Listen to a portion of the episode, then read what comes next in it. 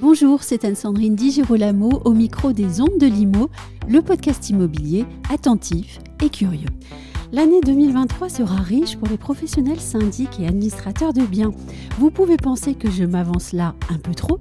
Toutefois, quand on écoute David Chouraki et Alexis de Coster du Crédit Agricole Service Immobilier, on se dit que l'avenir est rempli d'espoir, mais aussi de questionnements et de défis, et qu'il est bon de se poser avec ces professionnels au micro pour réfléchir et faire un point d'état de métier. David Chouraki, bonjour. Bonjour. Alexis de Coster, bonjour. Bonjour. Qu'est-ce qui, selon vous, marquera sans conteste euh, l'année 2023 pour les métiers de la gestion locative et du syndic? Sans conteste, je pense que c'est une année euh, charnière pour la rénovation euh, Oui. énergétique des logements, que ce soit Mhm. en monopropriété ou en copropriété, et que ce sera la grande affaire pour les années qui viennent, mais que cette année en particulier, on devrait voir beaucoup de, choses- changer. Hmm. Alexis de Coster? Alors, il y a la rénovation énergétique. Après, on a le contexte, la conjoncture Oui. euh, sur cette année 2023, où on va voir, euh, puisque les assemblées générales vont commencer à se dérouler sur, ces- sur ces- les trimestres qui arrivent, euh, la régularisation de charges et, et donc un suivi assez attentif sur euh, les potentielles difficultés de, de payer les charges de copropriété compte tenu de l'augmentation des coûts de l'énergie. Hmm. Donc euh, sur cette euh, période, sur ce premier semestre 2023, on va suivre euh, de manière assez, assez fine euh, le recouvrement euh, des charges pour, euh, pour voir un petit peu et suivre les, les potentielles difficultés des immeubles. On va parler plus avant de ces sujets-là, justement. On va parler d'abord de la rénovation énergétique. Comment faire, selon vous, pour pouvoir accéder au savoir nécessaire pour bien enclencher les projets quand on est professionnel? Derrière cette question-là, j'aimerais savoir si, par exemple, pour vous, David Chouraki, il faut envisager des spécialisations. Car je pense ne pas dire de bêtises en, en pensant qu'on ne peut plus tout faire et tout savoir. Alors évidemment, ça va percuter euh, l'ensemble de nos métiers à deux niveaux. Le premier, c'est qu'on va euh, euh, beaucoup plus se spécialiser euh, dans le monde de la rénovation énergétique. Euh, nous, par exemple, on va créer des postes d'éco-gestionnaires et d'experts techniques, Mhm. c'est-à-dire euh, euh, des gestionnaires qui auront des portefeuilles un petit peu plus petits que les autres, mais qui vont euh, passer plus de temps que les autres euh, dans la rénovation des logements. C'est des nouveaux métiers qui doivent comprendre à la fois la phase amont de diagnostic, de compréhension des solutions de travaux à réaliser, qui doivent également se spécialiser sur euh, les sujets de financement, puisque Oui. euh, on parle de récupérer des aides, on parle Oui. de gérer des C2E, on parle de préfinancer des aides, Oui. on parle de trouver des euh, ingénieries de financement euh, euh, sur les restes à charge, et puis de travailler finalement avec des MOE un petit peu plus spécialisés. Donc il va y avoir de toute façon une spécialisation et un renforcement des compétences naturelles sur l'ensemble des, des équipes. Je pense que c'est pour des, euh, maintenant des, euh, des années et des années que notre métier va se spécialiser. Tant mieux. J'allais dire tant mieux parce que ça va euh, euh, donner beaucoup plus de valeur à notre métier Oui, que notre marque employeur va s'améliorer et je pense que ça permettra à des gens qui n'étaient pas forcément attirés par l'immobilier de, de nous rejoindre. Ça, c'est la première chose. La deuxième chose, c'est qu'on va euh, voir apparaître finalement des coopérations euh, différentes et renforcées avec des acteurs qu'on connaît aujourd'hui, mais dont on aura de plus en plus besoin. Je pense au bureau d'études. Oui. Alors, c'est vrai sur des très gros euh, immeubles, c'est déjà vrai aujourd'hui. Je pense que ce sera vrai sur des plus petits immeubles. On va avoir des spécialistes, des spécialistes dans les solutions de rénovation. On va avoir des spécialistes dans la réalisation. et je pense que nos cabinets vont euh, se faire euh, des euh, réseaux de partenaires euh, nouveaux, soit qui n'existaient pas, soit qui vont se renforcer. Donc oui, la compétence euh, va devoir euh, euh, s'améliorer, se renforcer en ce qui concerne la rénovation énergétique. Et Alexis de Coster, est-ce que vous pensez qu'il y aura, euh, par exemple, dans vos équipes, des candidats pour devenir euh, éco-syndic plutôt que syndic? On a quelques demandes parce qu'on a quelques Oui. gestionnaires pour qui c'est devenu euh, par la pratique une sorte de spécialité. Mhm. Alors c'est pas c'est pas la généralité, mais on a quelques appétences euh, euh, chez nos collaborateurs. Et donc comme le dit euh, David, euh, on, va on va créer l'envie d'avoir une approche un petit peu différente dédié spécifiquement sur les sujets de, rénovation énergétique. On a parlé de l'envie, mais après il y a aussi des obligations. Est-ce que vous pensez que le gouvernement devrait finalement accepter une révision du calendrier de la rénovation énergétique? On en parle beaucoup euh, et on en parle beaucoup avec euh, les politiques puisqu'on est très inquiet des conséquences euh, des échéances actuelles. la loi climat et résilience met des jalons qui sont finalement très près, 2025, hein, 2028, qui vont ponctionner sur le marché de la location un certain nombre de, de logements. Et notre avis, je pense, dans la profession, de manière assez unanime, c'est qu'on va vers une crise sociale. Euh, si on ponctionne autant euh, de logements. Et on voit qu'il y a euh, beaucoup de logements qui, qui sortent déjà en mm. réalité, puisque devant cet obstacle, devant ce mur de, de, rénovation, beaucoup de propriétaires ont choisi d'arbitrer et de vendre. Et donc, ces ventes, finalement, enlèvent des biens à la location. Donc il est clair euh, qu'il euh, y a euh, une pression très forte sur, les échéances. Ce qu'on nous, oppose, c'est que si on, détend cette pression-là, tout le monde a peur que finalement personne ne fasse quoi que ce soit. que ce soit les particuliers qui du coup n'auront pas à financer, que ce soit les professionnels qui du coup vont moins se spécialiser, on le disait, s'enrichir de compétences pour le faire. Et donc finalement, le, le gouvernement et euh, euh, les, les, euh, les, les, élus ont conscience qu'il faudra sans doute repousser les délais, c'est mhm. mon avis. Mais par contre, je pense qu'ils iront chercher un deal avec les professionnels, un deal autour des engagements que on pourra qu'on pourra faire sur la réalisation d'un certain nombre de volumes mhm. de, de rénovation. Donc, je pense qu'il faut avec eux aller euh, chercher un vrai partenariat pour pouvoir effectivement peut-être repousser les échéances, euh, mais en s'engageant plus avant euh, sur la réalisation. Et peut-être que l'État aussi va, imaginer de trouver des solutions ou d'apporter aux copropriétaires des solutions, notamment financières peut-être. Alors, il y a a devant nous, euh, l'estimation qu'on se donne, c'est euh, à peu près 100 euh, milliards de, travaux à financer dans les, dans les cinq prochaines années. C'est beaucoup d'argent. Je pense que le, fait d'imaginer que c'est la subvention qui va venir au secours de ce mur financier, elle est illusoire. Aujourd'hui, ma prime rénov, c'est entre 2 et 3 milliards par an. Ce sera sans doute pas beaucoup plus.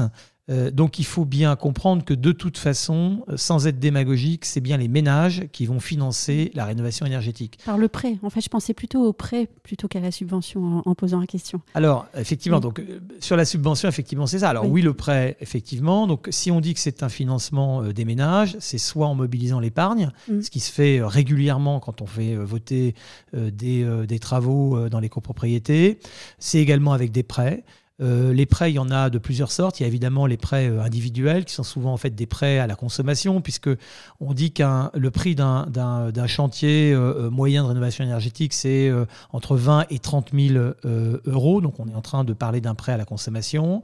et puis il existe également des prêts collectifs. donc le système existe. Il sera sans doute développé puisque l'État attend des banques effectivement les banques développent le prêt le prêt collectif. Le prêt collectif, il y en a de deux ordres. Euh, le prêt où c'est la copropriété qui euh, s'endette, et puis euh, le, prêt où la copropriété est passe-plat, mais qu'en réalité c'est un groupe de copropriétaires qui s'endettent. Mais il ne faut pas se, leurrer. Et penser que finalement derrière le prêt de la copropriété, il y a quelque chose de magique, il n'y a pas d'argent magique. À la fin, ce sont les ménages, donc les propriétaires ou les copropriétaires, qui devront financer ces travaux. Et alors, Alexis de Coster, pas d'argent magique. Qu'est-ce qu'ils vous disent, les copropriétaires? Quelles questions vous posent-ils quant à la rénovation énergétique et à ce mur qui se dresse devant eux? Bah, Ils se posent beaucoup de questions. Ça effraie. Ça effraie. Donc, la, première chose, bah, c'est de refuser en Assemblée générale les travaux. Oui. Euh, ça, c'est la, première réponse, c'est le refus, le, refus des travaux.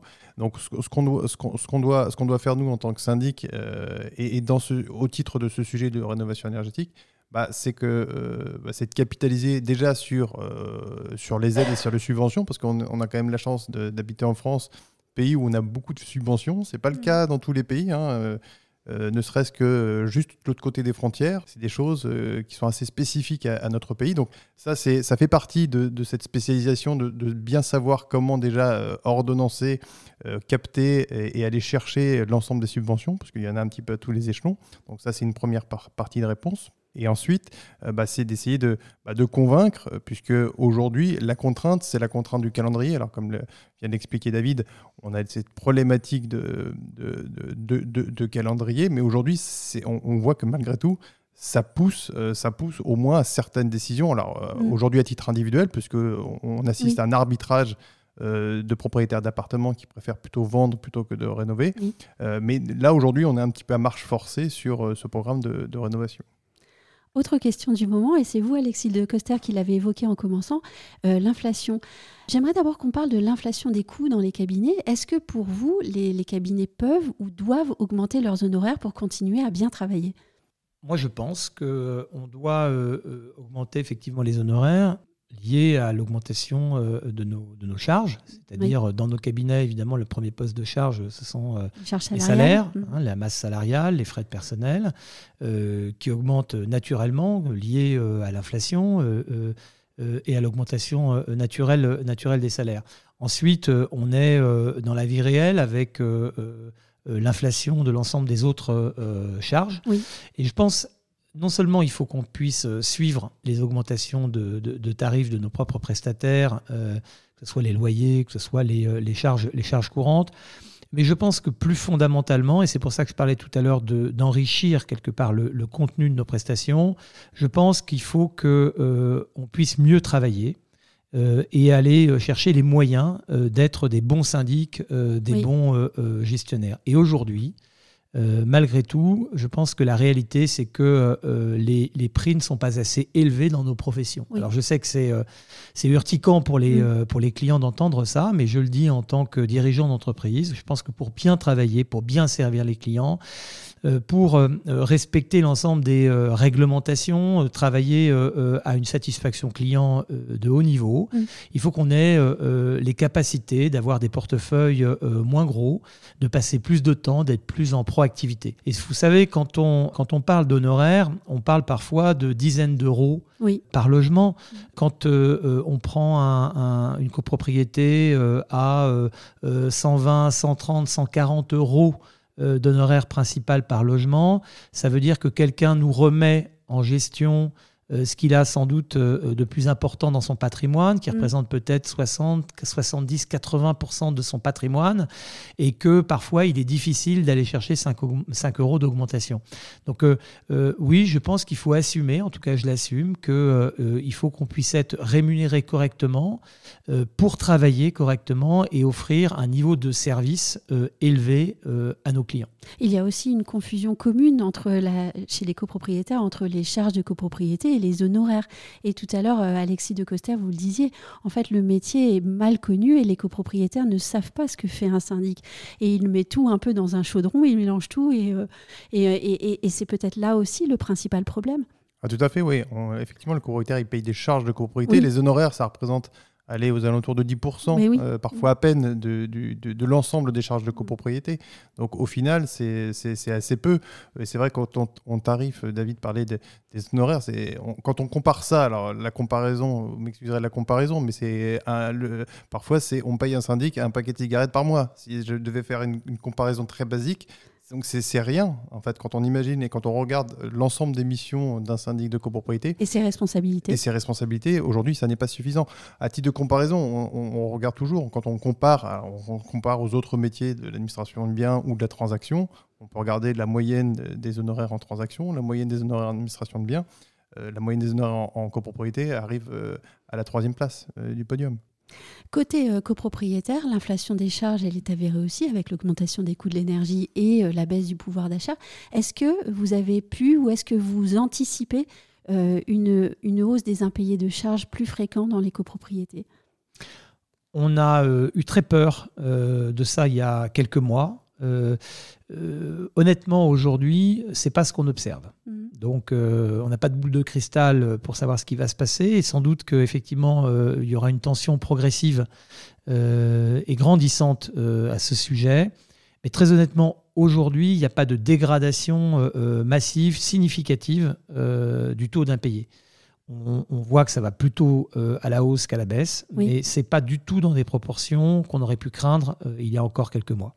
Quelles sont selon vous les, répercussions d'une situation économique dégradée sur euh, la pratique de vos métiers? On a un poste euh, logement qui est un des premiers euh, budgets des Français. on a clairement une facture énergie euh, qui, va, euh, qui va augmenter. Et donc, on aura des tensions. Euh, et on parlait tout à l'heure de copropriété. Je pense que ces tensions-là, on les aura d'abord chez les locataires. Hein. On va devoir passer des régules de charge qui vont être impactées très fortement par la hausse de l'énergie. Donc, effectivement, on peut craindre des niveaux d'impayés qui seront en augmentation. C'est encore une fois une crainte qu'on peut avoir. J'ai dit qu'on avait eu cette crainte sur les impayés en, en copropriété et que finalement, ça s'est euh, très bien tenu. Donc euh, j'espère qu'effectivement on arrivera à, juguler cette, euh, cette, tension. Mais il est clair que notamment au niveau des locataires, on a aujourd'hui des craintes et un risque possible de renforcement des impayés. On va changer de sujet. Euh, ces dernières années, on a beaucoup parlé des nouveaux acteurs du métier en ligne. Euh, c'était vraiment le grand sujet. Hein. Euh, au Crédit Agricole Immobilier, vous avez choisi d'intégrer Côtois. Moi, j'aimerais bien savoir pourquoi ce rapprochement et dans quelle perspective? Alors Côtois, c'est euh, une start-up euh, qui a été créée euh, dans le groupe Crédit Agricole, puisqu'elle a été lancée par la Caisse Centre-Loire. C'est un syndic en ligne à la carte. C'est un syndic professionnel hein, qui fonctionne comme un syndic oui, c'est pas un logiciel, c'est un syndic. C'est pas un logiciel, c'est pas un prestataire de service, c'est un véritable syndic. Mhm. Euh, mais c'est un syndic euh, qui euh, se veut plus simple et qui se veut être une offre de service renouvelée, qui veut toucher une clientèle qui a envie, besoin d'un syndic plus digitalisé avec des services à distance, des services en ligne renforcés. Donc je le dis, c'est un syndic professionnel puisque dans notre euh, métier, on a euh, connu des euh, modèles que l'on combat d'ailleurs sur la professionnalisation du métier. Donc c'est une offre de service renouvelée qui s'adresse à une, à une clientèle qui attend un service à la carte. Et justement, alors est-ce que l'avenir du métier, ce serait de pouvoir offrir aux clients un, alors le contrat ce sera pas possible, mais un, syndic justement à la carte où on choisit le degré et le raffinement des prestations alors, quand, on dit à la carte, il faut faire attention, on, est, euh, on est encadré par un contrat cadre. Donc, euh, euh, quand on dit à la carte, ça ne veut pas dire que le, le, client choisit ce qu'il veut dans le contrat. On est tenu par le contrat. Et j'ai dit qu'on était un syndic professionnel. Et donc, évidemment, on fait attention de, de, bien respecter ce, ce, contrat. Quand je dis à la carte, c'est qu'on va développer de plus en plus de services digitaux et que le client viendra chercher et consommer les services qui l'intéressent. Donc, on va développer de plus en plus de services mis à disposition, euh, à la fois pour euh, euh, échanger de l'information, pour que les copropriétaires puissent ensemble échanger au sein de, au sein de l'immeuble, pour que les assemblées générales soient de plus en plus faciles à organiser, qu'on puisse y assister à distance, en ligne. Donc quand on dit à la carte, c'est de démultiplier l'ensemble des services qu'on peut apporter grâce au digital. Le digital aujourd'hui apporte de la valeur dans tous les métiers, il révolutionne tous les métiers il n'y a pas de raison qu'il ne révolutionne pas le nôtre, qu'il n'apporte pas euh, de plus en plus de valeur euh, aux clients. C'est ça qu'on veut faire. On veut que euh, le, métier puisse se moderniser, puisse se simplifier. Mais on pourrait aussi imaginer un client qui, qui veuille un rapport extrêmement proche et privilégié et humain avec son syndic. Bien sûr, et à ce bah, moment-là, ça se paierait aussi un peu plus cher. Ça se paierait aussi. Aujourd'hui, euh, on l'expliquait, aujourd'hui, on a le même contrat que l'immeuble soit de deux copropriétaires ou soit de 5000 oui. 5000 copropriétaires. Et donc, c'est d'ailleurs une question à poser. Si on fait un peu de perspective, on, peut on pourrait imaginer, euh, avec évidemment des évolutions assez fortes en matière et législative et réglementaire, euh, qu'on puisse demain bah, adresser des offres de services différenciées avec des profondeurs soit de dématérialisation, soit des profondeurs de rapports humains euh, spécifiques et dédiés en fonction de la typologie et de la taille euh, de l'immeuble. Il y a une notion très importante dans notre métier, euh, qui est une de nos valeurs, c'est la proximité. Oui. On est par définition, quand on est euh, un professionnel de l'immobilier, un professionnel de la proximité. Mais la proximité, aujourd'hui, dans le, le, monde qui est le nôtre, c'est pas seulement euh, de la proximité euh, physique. Euh, c'est aussi euh, la capacité d'être disponible. Oui, d'être disponible euh, souvent, facilement. Oui. C'est d'être capable d'être joignable sur des plages élargies. C'est d'être capable de déposer un avis. C'est d'être capable de alerter 24 heures sur 24, 7 jours sur 7 quand il y a un désordre dans la copropriété. C'est aussi être capable d'être réactif, d'anticiper un certain nombre de choses, de communiquer très en amont avec les copropriétaires cette proximité qui est finalement une proximité relationnelle avant d'être une proximité euh, physique. Encore une fois, les outils euh, digitaux le, le, permettent et c'est une attente euh, de la clientèle. Donc, j'allais dire que aujourd'hui, dans, dans, le, dans le marché de la copropriété, c'est normal que, comme dans tous les marchés, il puisse y avoir des offres différentes, différenciées et qu'elles répondent à différentes clientèles. Donc, nous, on n'oppose pas du tout les modèles. Au contraire, ce qu'on dit, c'est que mmh. dans un marché aussi mature que celui de la copropriété, il est normal qu'il y ait des offres de services différentes, avec des propositions de valeur euh, différentes, et qu'elles adressent euh, des besoins variés sur, euh, sur le marché. Et donc cette cette proximité euh, avec euh, Côtois, on souhaite la traiter de façon euh, extrêmement large et de façon relationnelle. Autre défi, et ce sera la dernière question, l'attractivité du métier et peut-être peut-être, euh, en tout cas dans beaucoup de cabinets, la pénurie de main-d'œuvre. Euh, comment est-ce que vous travaillez au Crédit Agricole Immobilier l'attractivité? Alors, l'attractivité, elle est euh, liée à plusieurs facteurs. Elle est évidemment liée au sujet salarial. Oui. On va pas. on va pas cacher que le sujet de le sujet de la de l'attractivité, c'est aussi c'est aussi dans nos métiers regarder un petit peu l'évolution des l'évolution des rémunérations.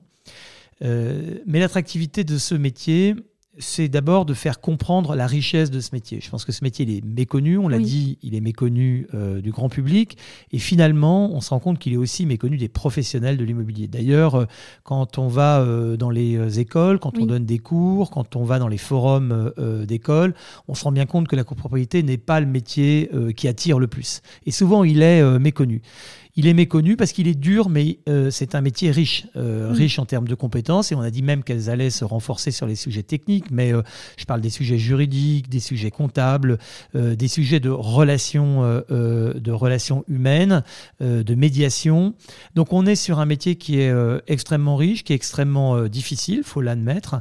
Et donc pour être capable de recruter, faut être capable de proposer des conditions de travail qui soient, qui soient euh, Alors les conditions de travail, c'est euh, les outils qu'on se Oui. donne, c'est euh, d'être capable d'automatiser des tâches euh, rébarbatives et de focuser les équipes sur les tâches à valeur ajoutée.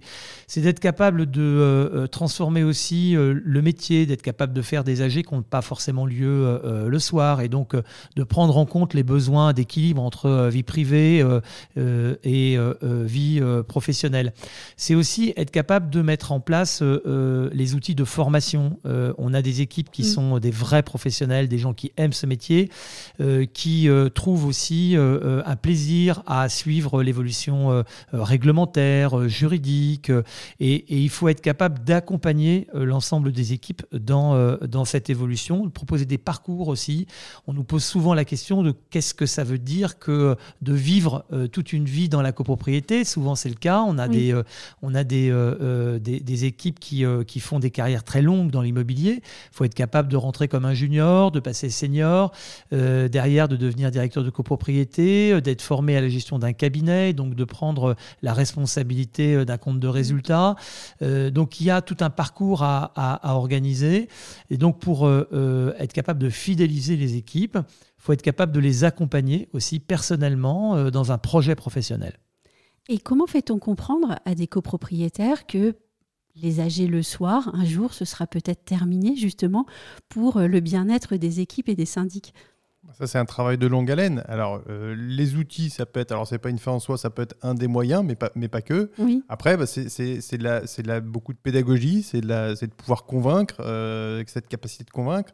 on se dit que pour le, premier, enfin, le, premier investissement oui, d'une vie qui est, qui est, le logement, bah, peut-être que consacrer deux ou trois heures un matin à 9 h du matin ou l'après-midi sur une réunion qui est en général prévisible un an à l'avance, euh, ça peut pouvoir se faire euh, en termes de, planification.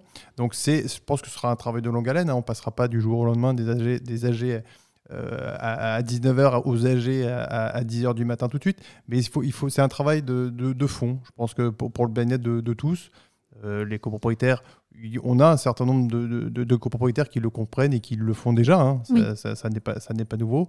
Après, il faudra convaincre le, plus grand nombre d'y aller progressivement. C'est vrai qu'on est, on est plus frais le matin pour faire une assemblée générale. Il y a, il y a, il y a, on est plus patient. Il y, a plus, il y a plus de patience. Il n'y a, pas la fatigue de la journée de travail pour. Euh, parce que pour le gestionnaire, c'est pour tous, mais pour, vrai pour, le, collaborateur, pour le, aussi, mais c'est vrai que pour le collaborateur, c'est presque une seconde journée euh, à partir de 18 ou 19 heures, donc donc c'est compliqué.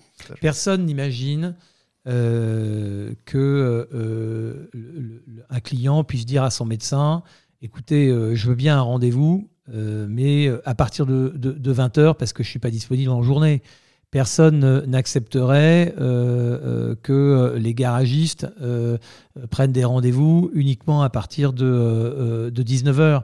Donc je pense qu'il n'y a pas de raison que dans notre métier, les pratiques ne changent pas. Je pense que faire une AG le matin à 8h30, euh, avant que chacun parte euh, au travail, euh, ça peut faire du sens. Ça raccourcit aussi certains débats, hein, qui peuvent être parfois des débats qui tournent un petit peu en rond. Donc je pense que ça va se normaliser. On parle beaucoup de, de, changer les, les, les, pratiques, le télétravail, la façon dont les, les différents métiers s'organisent. Le nôtre n'y coupera pas et c'est une bonne chose parce que je pense que cet équilibre vie privée, vie pro, euh, c'est vraiment quelque chose qui peut euh, rebuter un certain nombre de jeunes à rentrer dans ce métier. Et peut-être aussi euh, changer l'organisation du travail au fond, parce que l'AG ne peut être, pourrait être une simple chambre d'enregistrement si tout a été préparé en amont. Alors là, on touche à, des transformations qui sont envisagées, oui. notamment euh, pour des petites copropriétés. Et euh, tout à l'heure, Alexis le disait, je pense que euh, aujourd'hui, on a finalement des règles du jeu qui sont les mêmes pour des immeubles de quelques lots et des immeubles de centaines de lots, ce qui n'a pas de sens Hein, on ne gère pas euh, une PME euh, de trois personnes euh, comme un groupe de 5000 de 5000 collaborateurs. C'est pas les mêmes gouvernances, c'est pas la même organisation. Donc je pense qu'effectivement, peu à peu, et ça c'est des questions qu'on a avec le législateur, il faudra aller vers une transformation des règles, une simplification pardon, des règles sur les petits immeubles notamment. Et là, c'est vraiment la dernière question et je vais vous demander à chacun d'y répondre en une minute maximum. Qu'attendez-vous du gouvernement pour la défense de vos métiers? Être écouté, être entendu. C'est-à-dire que euh, si on reprend le sujet de la rénovation énergétique, euh, on avait on avait soulevé les, difficultés. Vous avez alerté Il y, a, plus d'un an et demi sur, ces sujets-là, enfin, il y a même, même près de, deux ans. Donc, euh, il était volontairement sourd, là, le gouvernement. Peut-être. Donc, c'est bah, le travail de concertation. Je pense qu'il faut mettre un petit peu d'intelligence collective euh, à tous les niveaux pour qu'on puisse euh, faire avancer, notamment sur les sujets d'actualité forte, donc à très très court terme, et puis à moyen terme sur l'évolution du métier. Et vous, David? Moi, j'attends plus de confiance. Je pense qu'il y a beaucoup de défiance de la part du politique envers euh, le secteur de l'immobilier et que c'est pour ça que euh, beaucoup de lois ont cherché finalement à encadrer énormément euh, notre, notre secteur. J'attends beaucoup de stabilité dans ce qui est proposé. C'est difficile de changer les règles du jeu aussi souvent. Et quand je dis que j'attends de la confiance, j'attends que finalement il y ait un vrai partenariat que euh, euh, l'État puisse euh, reconnaître le statut de tiers de confiance des professionnels de l'immobilier face aux enjeux qui sont les nôtres aujourd'hui. il nous demande beaucoup, il nous demande de nous engager, il nous demande de, répondre à, beaucoup de réglementations on est euh, euh, obligé d'être euh, formé beaucoup, contrôlé beaucoup. on a des, règles extrêmement strictes sur la mise en concurrence, sur la gestion de nos honoraires, sur l'encadrement de nos prestations. Je pense que euh, la confiance qui euh, doit être renouvelée euh, entre l'État et nos professions doit amener un partenariat où il doit nous donner les moyens, en tant que tiers de confiance, finalement, d'opérer, d'accompagner ces politiques publiques. Et moi, j'appelle de mes voeux cette, cette logique de, de, de, partenariat qui nous permettra d'être au rendez-vous des grands enjeux de la transformation énergétique et de l'accompagnement euh, des, copropriétaires et des propriétaires euh, euh, sur les enjeux du logement. Et sur ces mots, je vous remercie, David Chouraki et Alexis de Costa. Merci. Merci.